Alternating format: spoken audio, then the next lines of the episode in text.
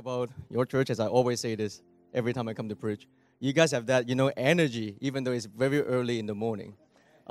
In the perspective of my generation, this is really early for some of our generation, and I think that is great. You see, I'm going to talk a little bit about it today as well. You see, sometimes when we worship God, it costs us something. You see, and that's a great thing to practice too. I think whenever we go to a grocery store or department store, you want to buy something, you want to get something, you got to pay for it. You see, so when in that sense, when you come to worship God, there's something that it should cost you something. Maybe it's early in the morning, okay? Maybe it's heavy traffic through the snow that you just want to swear all the way to church, but you strive through it, you thrive through it, and then there's a cost for you in that. Yeah, amen. May I begin today with a prayer to start off today's message? Let's pray. Father, we want to lift up this time here to you. May this time be full of your revelation for 2020 and for the next decade to come. We pray that may your Holy Spirit activate our spiritual giftings tremendously for the years to come. In the name of Jesus, we pray. Amen. Amen, amen, amen, amen. So, how many people are excited about 2020? Let me see your hand. Yeah, baby, yes. That's great. Okay, you see, 2020 has a really interesting spiritual revelation within this year, 2020, right? 2020 vision. You hear this a lot. I talk about this. Matter of fact, I talk about this on the last day of 2019, or last service of 2019, to talk about 2020. So 2020 is kind of like a 2020 vision, right? That means that doesn't mean you have perfect eyesight, but 2020 visions meaning you have clarity, sharpness in what you see. So I pray that wherever I go, I pray for you in the year of 2020. You will see the sharpness in the spiritual atmosphere. Okay, God wants you to see something. God has a vision for 2020, and His children will be able to tap into that and see clearly. Not everything in perfect detail, but you can see the sharpness of the vision that God has in mind. Amen? So they can go with it. Amen, amen, amen. So if you can catch on this vision of God, whatever He has for you and me, for you individually, for you collectively as a church, and for you as a children of God in the global scale. If you can catch on those visions, man, He can take you far. He can take you so far. I will talk about that a little bit more today. You see, a lot of people, as I'm going to talk a little bit later on today, I personally believe for us to live victoriously for the decade to come starting in 2020 is our mindset, yeah? We can hold a victim mindset, or we can have a victor mindset. You see, a lot of people, I pastored a church for the past few years. I know that, I noticed that a lot of people come to God, come to church, having this victim mindset. They victimize themselves. Why didn't God do this? Why didn't He answer my question? Why all these bad things are happening? Why my boyfriend or girlfriend leave me over and over again? Oh my goodness, why everybody, why am I chugging? See, it's this victim mindset. Do you know that you cannot be a victor if you are a victim? You can either be one or the other. If you choose to be a victim, when you come to God, you probably won't be able to see fully or clearly with sharpness of the victorious victory that Jesus had on the cross for all of us. Now, on the other hand, if I can hold a victorious mindset, okay, everything is going to be different, okay? The whole mindset is different. We'll be able to go through the shadow of the valley of death, not without struggles, not without tears, but we'll be able to say, even though I walk through the shadow of the valley of death, I have feared no evil, for the Lord my God has always prepared a banquet for me before my enemy. You see, that illustration is kind of interesting because it doesn't make sense. When you're on the battlefield, you don't want to feast. You know what I'm talking about? When you're on the battlefield, you'll be like, for many today's Christians, including myself, for a long time. Am I supposed to win this battle? Oh God, am I supposed to do this? Do I have enough wisdom or finance? Or you know that might. Can I do this? Oh God, please help me get through this. That's not a banquet. That's not a banquet at all. But a banquet is like, okay, I'm going to sit on the table. The Lord prepare a banquet. I celebrate. You see what I'm talking about? I celebrate. I have a victorious mindset. I know that what Christ can do for me. I know that what Christ can do, what his capability is. So I'm just going to put my trust in him. So I'm just going to celebrate in front of my enemy. That is kind of insane, but it's what the Bible tells us to do. Yeah, amen? I hope that you can keep on that mindset, okay, for this decade to come. You know, the most important thing is God, our Almighty God, Yahweh, Jehovah, okay? Father, Papa, El Elyon, Elohim, okay, however you want to call him, our Father in heaven has an amazing salvation plan for mankind. And we as his children has a role to play in it, no matter we understand it or not. We have a role to play in it. Let's turn to the first scripture of today, shall we? In John 1:12. John 1:12. I'm using the NIV version. It says, "Yet to all who did receive him, to those who believed in his name, he gave the right to become children of God." Let's talk about Jesus Christ, okay? So once we become the children of God, okay, we have the obligation and has an important role to play. It is so good. It is so amazing. It is so heavenly. However, many Christians, including myself for the longest time, did not catch this, didn't understand this. Many of the people today, or maybe in the back of the day as well, we just come to God and ask him to solve our problems. And I'm going to talk a little bit about that, elaborate on that very shortly. You see, a lot of people don't understand the full extent of that role. A lot of people do not understand the full extent of the role as the children of God. It's amazing. Okay, it's going to be amazing. But sometimes we couldn't catch it. For my 12 years of serving in ministry, starting from the pit of prison, I've learned this. I've counseled countless people, starting from inmates, and then my parents, and then my grandparents, and so on, up to today. About 12 years of serving in ministry, humbly, in different stage and circumstance in my life. I find this one thing, this one in common, this one thing in common. I find that a lot of people come to God, they would ask God, how much does it take for God to solve my problem? That theme just pop up every single week, if not every single day, throughout my journey of serving in ministry. And I believe that when people come to God with only that mentality, we don't fully understand our role and our calling and our identity as the children of God. Because with that question, first and foremost, it's shallow, it's selfish, it cannot see the bigger vision of it.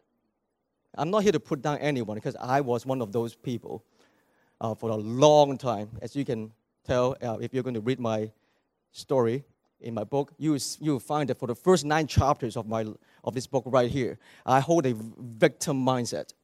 Why did all these things happen to me? Why every good things in my life would end up so bad? Until chapter 10, when I met Jesus. So, if you're going to read the book, okay, read on, okay.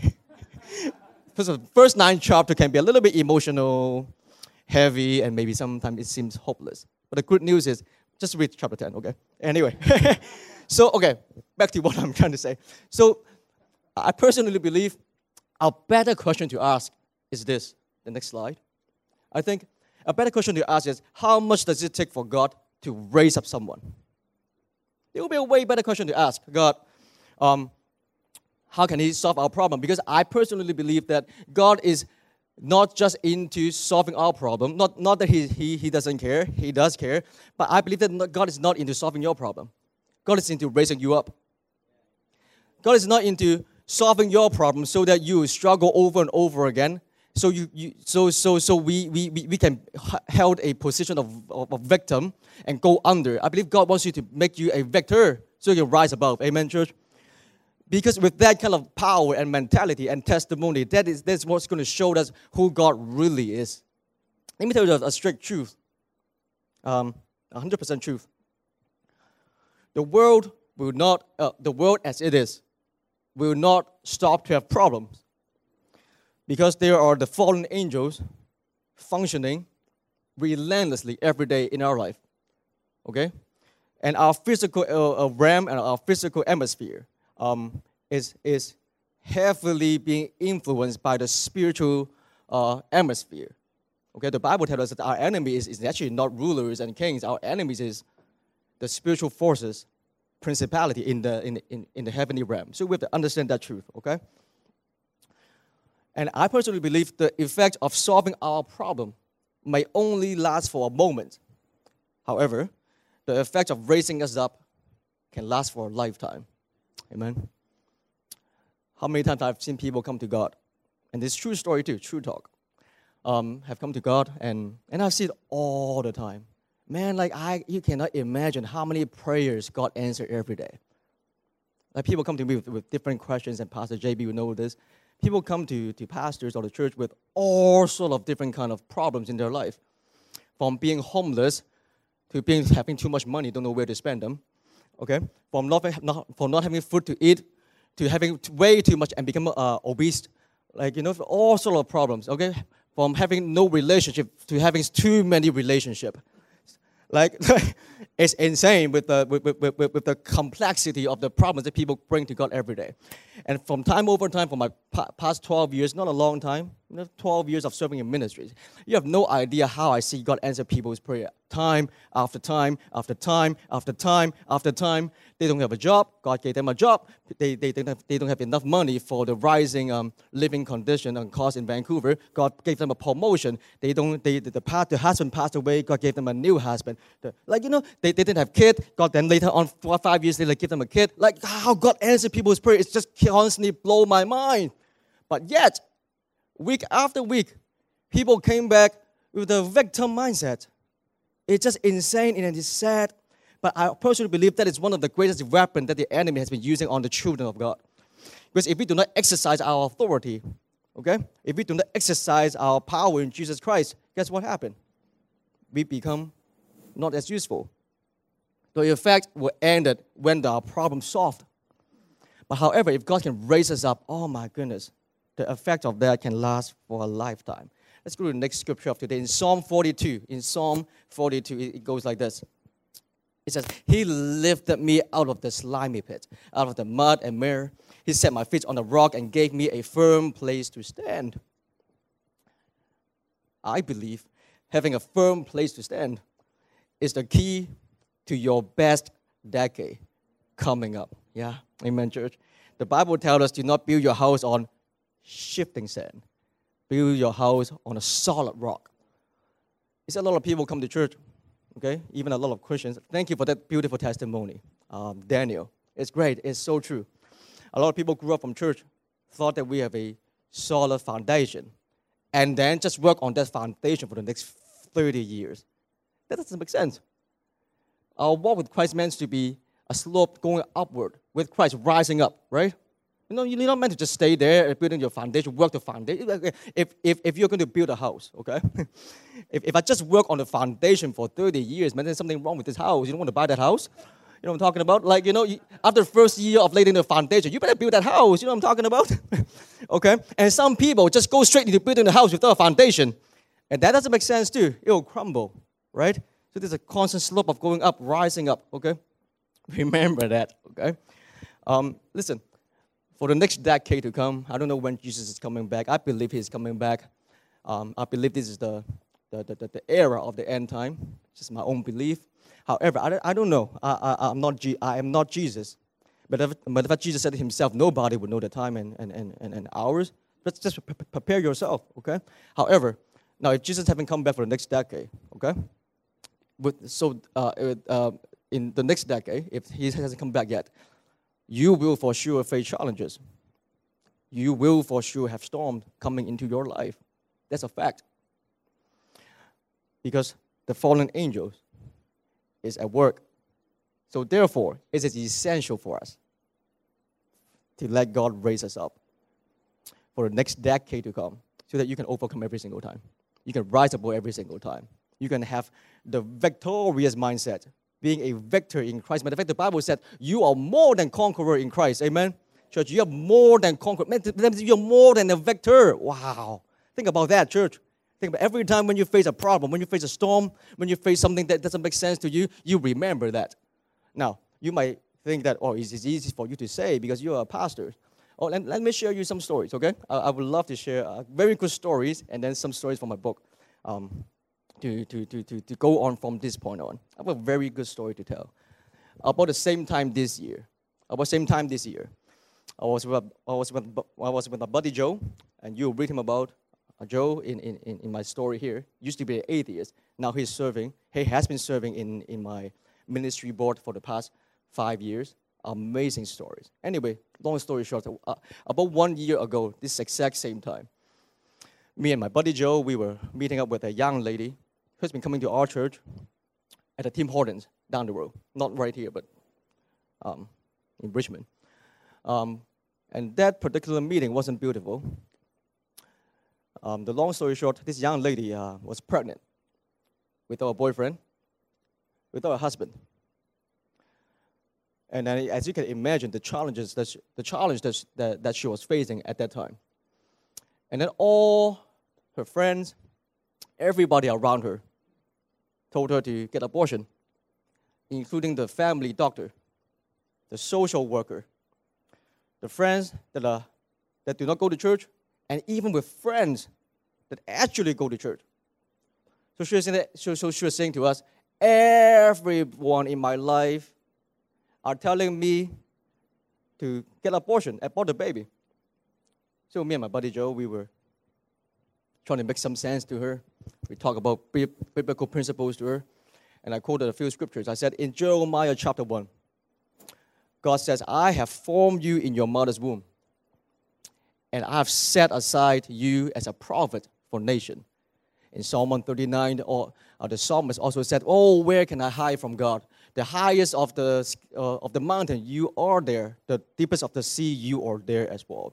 You know me, and you formed me in my mother's womb. And then I said, based on those scriptures, those biblical truths, there's a life in your womb. Even then she kept on arguing and said, no, the doctor said it's just an embryo. It is not a human. It's no feelings. Many scientific facts try to point us to that. And then she said, why should I value your opinion over my professional doctor? And I said to her, yes, if you want to talk about medical knowledge, hands down, I have no comparisons to your doctor.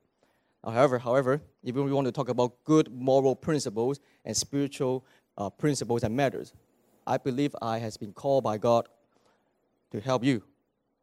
See, my role is not here to please you and tell you what is good to your ear.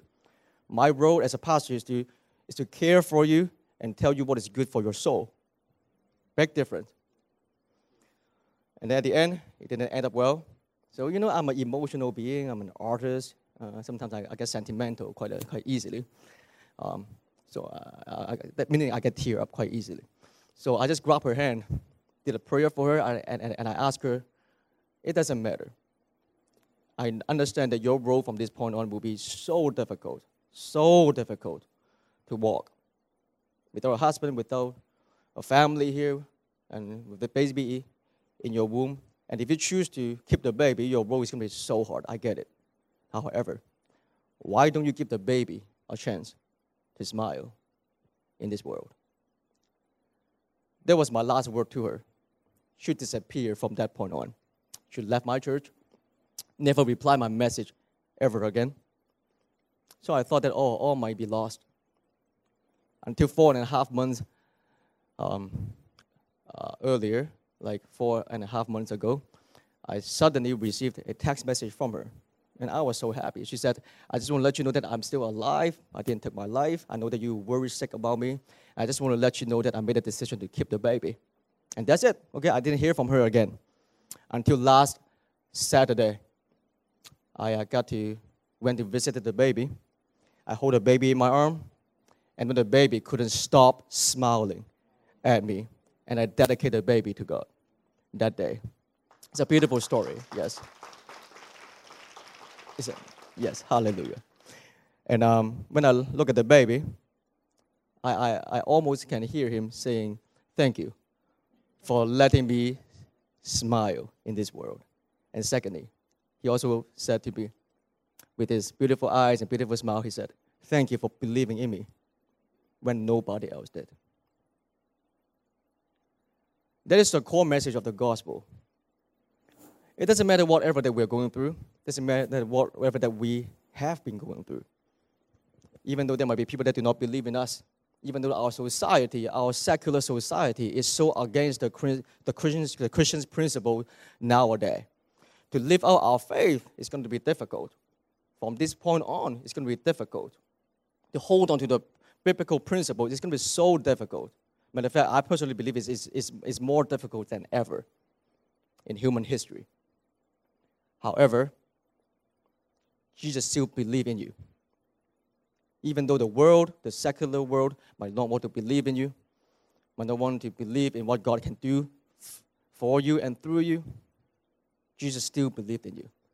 And that is actually my story.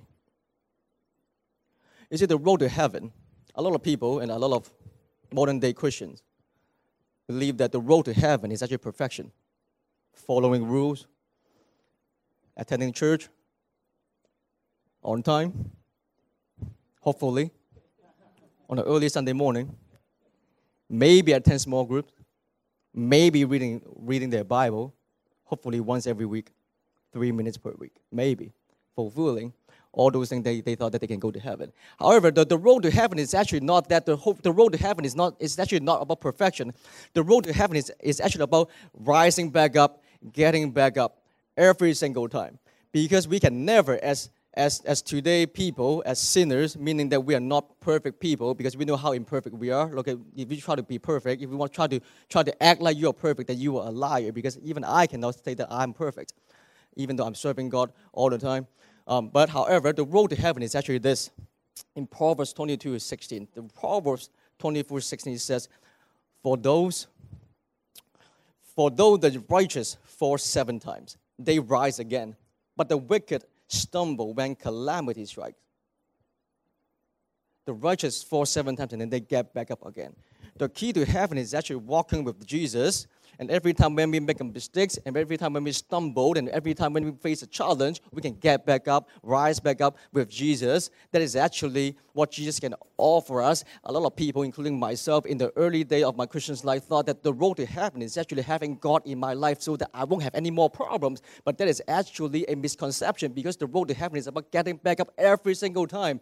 As sinners, we sin all the time, meaning we make mistakes. We doesn't match the standard of God all the time. I'm not all loving. I'm not all merciful. I'm not all forgiving. I'm not all of those things. And when we try to fit into that category, let me tell you what, you will lose your faith one day, because you will just find that after 10 years, 20 years, 30 years of our faith walk, if we cannot reach that perfection, we lose our faith. But however, that is not what Jesus came to die for. Jesus came and died for us, and he rises up from the grave. Like what Jesus said in Romans, Jesus said that, the Bible tells us in Romans, it said that, hey, anyone that declares that Jesus is the Lord and believe that he rose up from the grave, he will be saved. You see, that is the key. Why the Bible say that? Because he wants us to know that Jesus rose from the grave so that we can rise with him. Amen, church? It's not just on the baptism day. It's just not on your baptism anniversary that you remember you got reborn. It's actually on a daily journey with Jesus that you rise again over and over and over and over. The righteous would fall 7 times, but they will rise back up. Amen. You have to remember, but that is the key to heaven. And this is also the story of my book. I want to talk a little bit about my book. Yes, I brought my book here today. It's my honor to be able to present it to you. If you guys get a copy today, you'll get the first dip before Indigo and Amazon's and all those other places in the world, and you get the first tip today. Now, you might ask, why do I write a book? You are absolutely right. I do not want to write this book. I did not want to write it. It is only by the obedience of what the Lord has in plan that I faithfully started to work on this 6 years ago. 5 years of making, wanted to give up a lot of times, and then at the end of that journey, God just gave an award-winning title to the book, and then I am very humbly that it can be released today. In this book, you will see stories of hardship. You will see stories of disappointment. You will see someone that seemingly have some talent, working really hard to work his way up the ladder, just to find that he got fell to the pit of the prison cell afterward. And how can anyone get back up from that place? It's none other than Jesus Christ. It's none other than a Savior that can meet us wherever we are, even in the pit of a prison cells that none of you have access to unless you have someone in prison or go through the proper procedures to become a visitors, and yet you still have no access to those prison cells. It is none by God that cares for us, no matter who we are, wherever we are. And in this book, it also recorded the stories of how Jesus came to meet me, and then my willingness to be obedient, to let him train me, let him develop my character, and let him use me for whatever plans that he has, not just for myself, for the salvation of many. I didn't know that. When I first ended up in prison, my prayer was, "Get me out of here. Get me back my girlfriend. Give me back my music." See, it's all about me. It's very self-centered. Very self-centered. Very selfish. But then later on, God showed me that, oh, I didn't know that I would become a pastor one day. I didn't know that I could use my story to encourage others. I didn't know that I can counsel countless people starting from prison. I didn't know that I can pray for so many people. I didn't know that I can give marriage counseling, premarital counseling. I didn't know that I can host funeral. Never thought about that in my life. I didn't know all these things. I didn't know that I have the power to cast out demons and help people to get healed in God's will. I didn't know that I can inspire people from city to city, from countries to countries. I didn't know all that until I let him show me one step at a time. You see, a lot of people wanted to be great, but not a whole lot of people wanted to be trained before we have the character of God. Because you see, the kingdom of heaven is very heavy. Very heavy. Like when you go to the gym. If God just suddenly gives you 300 pounds, it will crush you. It will crush you to nothing. It will break your ligament, mess up your joint. Won't be able to live again. Maybe. But God can heal that, of course. But what I'm trying to say is He's going to train us. Yeah? Everyone that wants to be great in God, want to do amazing God's word. First step is to humble ourselves, be obedient, and get trained by Him. Amen. I'm going to the last part of my message. If I can get some spiritual music at the background, it will really add some spiritual weight into this atmosphere, and I would really greatly appreciate that, of course. I say that all the time. I just love music. Okay, so I want to talk about a vision and the mission of this book, 2020 vision. The vision of this book, of course, is to inspire others, but my vision for this book is to provide and make it available in every single prison in Canada within the next few years. There's a lot of amazing world-renowned authors coming out from the States, coming from England. Okay, we read stories when I was in prison. We read stories about people being raised up in the prison system in the United States, maybe in Mexico, maybe in a holding cell in China or South Korea or North Korea. Seldomly, we see stories coming out from the Canadian prison. So I really want to help the inmates in every single prison. If they choose to read this, at least we can make this available first. I want them to know that there are actually successful stories, amazing miracles happening right here at our very own soil of Canada. I want them to know that being in prison is not the end. Matter of fact, I just went back to the two prisons that I was in Mission this past Tuesday. I brought a few cases of my book. Through the storm, going back in there. The chaplain said that we thought that you won't come. I said, I made a promise, I'll come.